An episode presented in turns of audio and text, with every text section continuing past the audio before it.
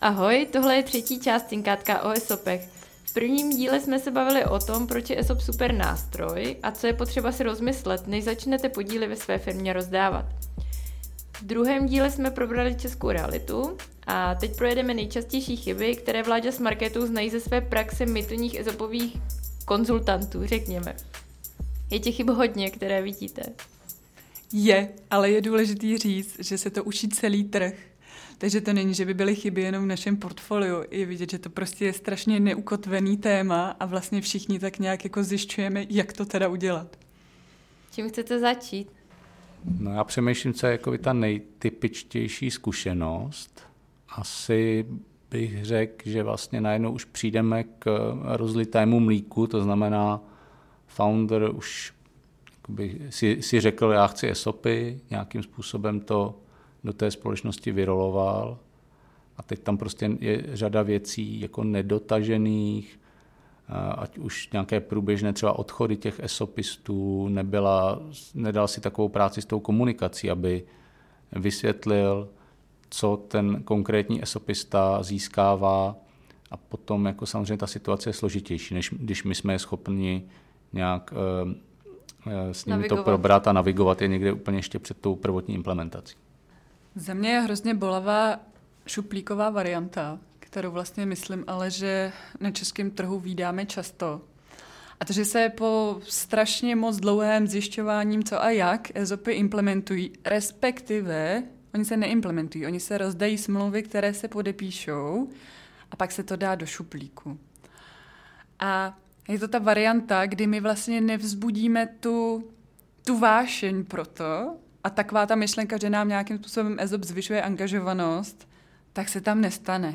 Stane se akorát to, že ten zaměstnanec má strašně složitou smlouvu v šuplíku.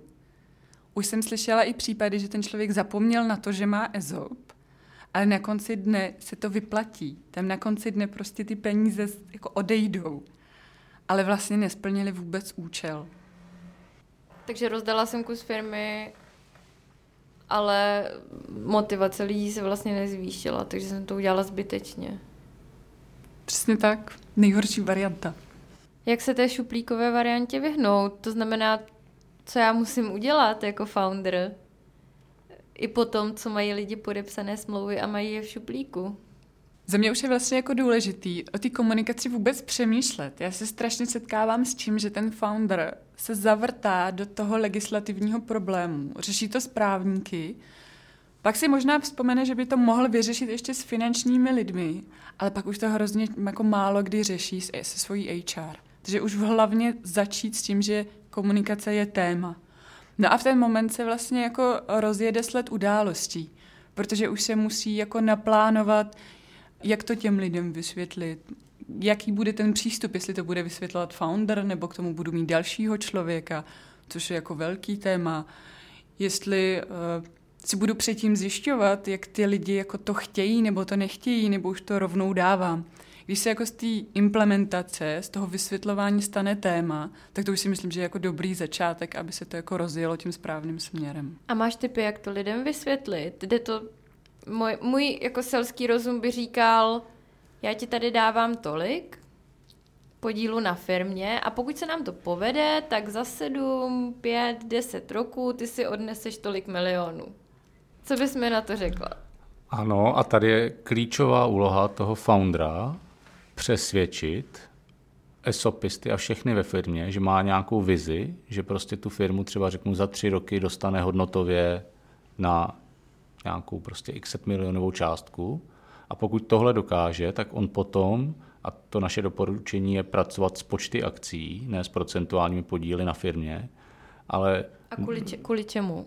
Protože ty procentuální podíly na firmě se průběžně uh, můžou měnit s investičními koly, takže on ten uh, relativní podíl klesá, ale samozřejmě oni hodnotově o nic nepřichází, ale samozřejmě oni to najednou vnímají, ptají se, proč najednou má menší podíl ve firmě. Takže, takže my radši jakoby říkáme, použijte počty akcí, protože ty jsou neměný, je k tomu nějaká valuace, nějaká cenovka na jednu akci.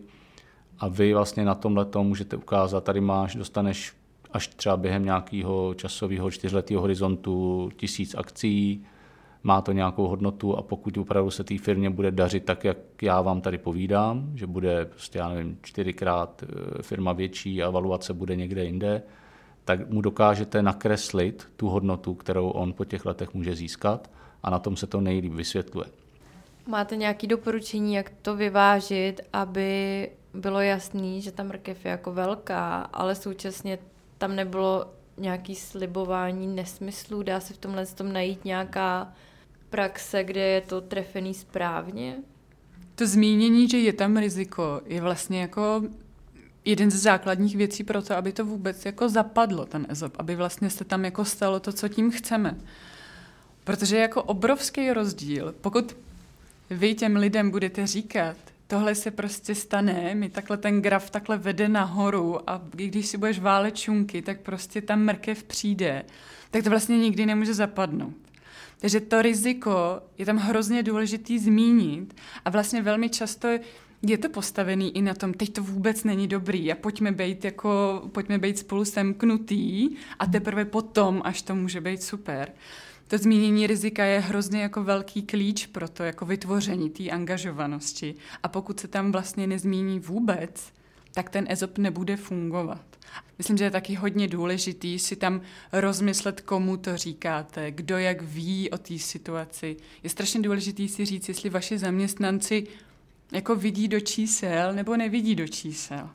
A já si myslím, že kdy, vy, když implementujete EZOP, tak už nějakým způsobem jim pak, jim pak musíte otevřít ty čísla.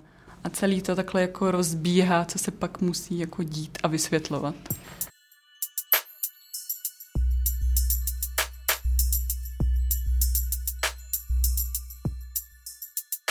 A existuje tam nějaká dobrá praxe eh, průběžně jako třeba lidem ukazovat, jak ten jejich podíl nabývá na hodnotě? Jsou to věci, které pomáhají?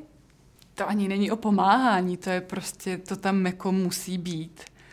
To by bylo totiž něco jako ta angažovanost samozřejmě v čase klesá. Je to úplně stejný princip, jako vy, když přidáte lidem, zvýšíte jim mzdu, tak to funguje jenom omezenou dobu. Ty lidi jsou šťastní 14 dní. Opravdu to jako strašně rychle klesá. Vy, když jim dáte ten EZOP, tak tam je to nadšení, jestli se vám to podařilo tím interním pitchem, tak je tam to nadšení a tohle pak klesá. A vy to vlastně pořád musíte zvedat nahoru. Takže vy o tom s nimi musíte mluvit, musíte jim to ukazovat, musíte ukazovat, i když je to špatný, aby pojďme něco dělat, musí se o tom vlastně mluvit pořád. Ten, vy když uzavřete ten EZOP, tak si tím jako rozbíháte věci, co budete muset řešit v budoucnu. Vy jste tady zmiňovali mezi těmi faily, že tam vidíte to rozlité mléko, příliš brzo se rozdalo příliš mnoho, to je docela srozumitelné, ale vidíte třeba i to, že ta firma by ten EZOP třeba mohla využít na nalákání jako seniorních lidí, pro které to může být jako zajímavá incentiva, i za cenu toho, že začnou pracovat třeba za méně peněz, než by dostali jinde, ale ta firma tohle z toho jako nevyužije. Funguje to na seniorní lidi na trhu, že máte větší šanci, jak sobě přitáhnout, když jim ten EZOP nabídnete. Funguje to hlavně na seniorní lidi, hlavně se to používá na ty seniorní pozice a i tam jako nejvíc cítíme, že z toho trhu už se to ozývá.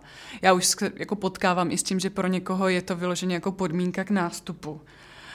U některých pozic já jsem v tom až tak přísná, že docela se mi zvedá obočí, pokud to tam ten kandidát nechce. Mám pak pocit, že to je vlastně jako nevěřím v budoucnosti společnosti a, a teda to bych úplně rozmýšlela, jestli chci takového kandidáta. Já tady mám asi vnímání opravdu těch podle fáze uh, rozvoje té firmy, že prostě když už si vezmu nějaké Bčkové, Cčkové, Dčkové kology, ta firma už je fakt velká, tak je obvyklé, že ten ESOP pool je, je taky velký, aby vůbec nalákali ty kvalitní seniorní lidi do, do těchto velkých podniků, firm a byli schopni jako tu firmu nějak drivovat dál.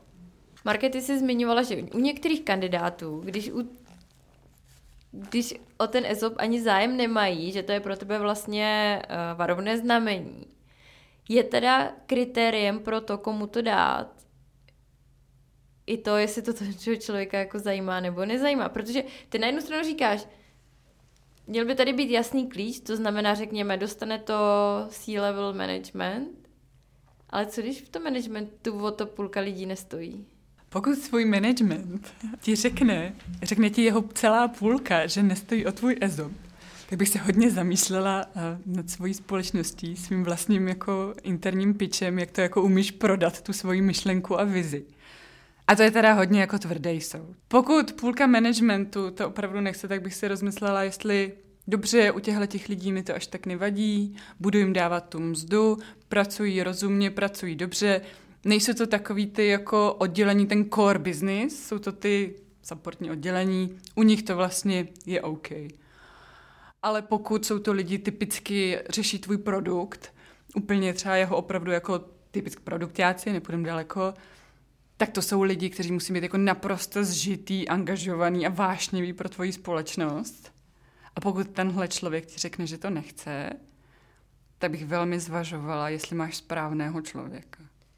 A když ti řekne, že ESOP je pro něj nedůvěryhodný institut a že by chtěl třeba radši výkonnostní složku platu? No pokud tohle někdo řekne, tak já, a já toho člověka jako v té firmě chci a je pro mě zásadní, tak já s tím letím podle mě musím pracovat a musím se vlastně té situaci přizpůsobit. Prostě musím si být vědomý, že tady ten ESOP jakoby nemá ten efekt, který já jsem si možná na začátku toho sliboval. My jsme tady popisovali českou realitu, bavili jsme se o tom, že by hrozně pomohla změna legislativy, co dalšího by pomohlo, aby se těch failů dělo míň, aby byla větší důvěra mm, a aby ten institut byl líp akceptovaný. Já si myslím, že jeden z těch důvodů, a teď možná jako si to já teď představuju, ale myslím si, že ty lidi viděli strašně málo jakoby success stories, prostě ty, ty situace, ty exity, kde ty esopisti eh, získali, potom nějak zbohatli na tom exitu a těchto příběhů je hrozně málo a z toho se může odvíjet ta nedůvěra.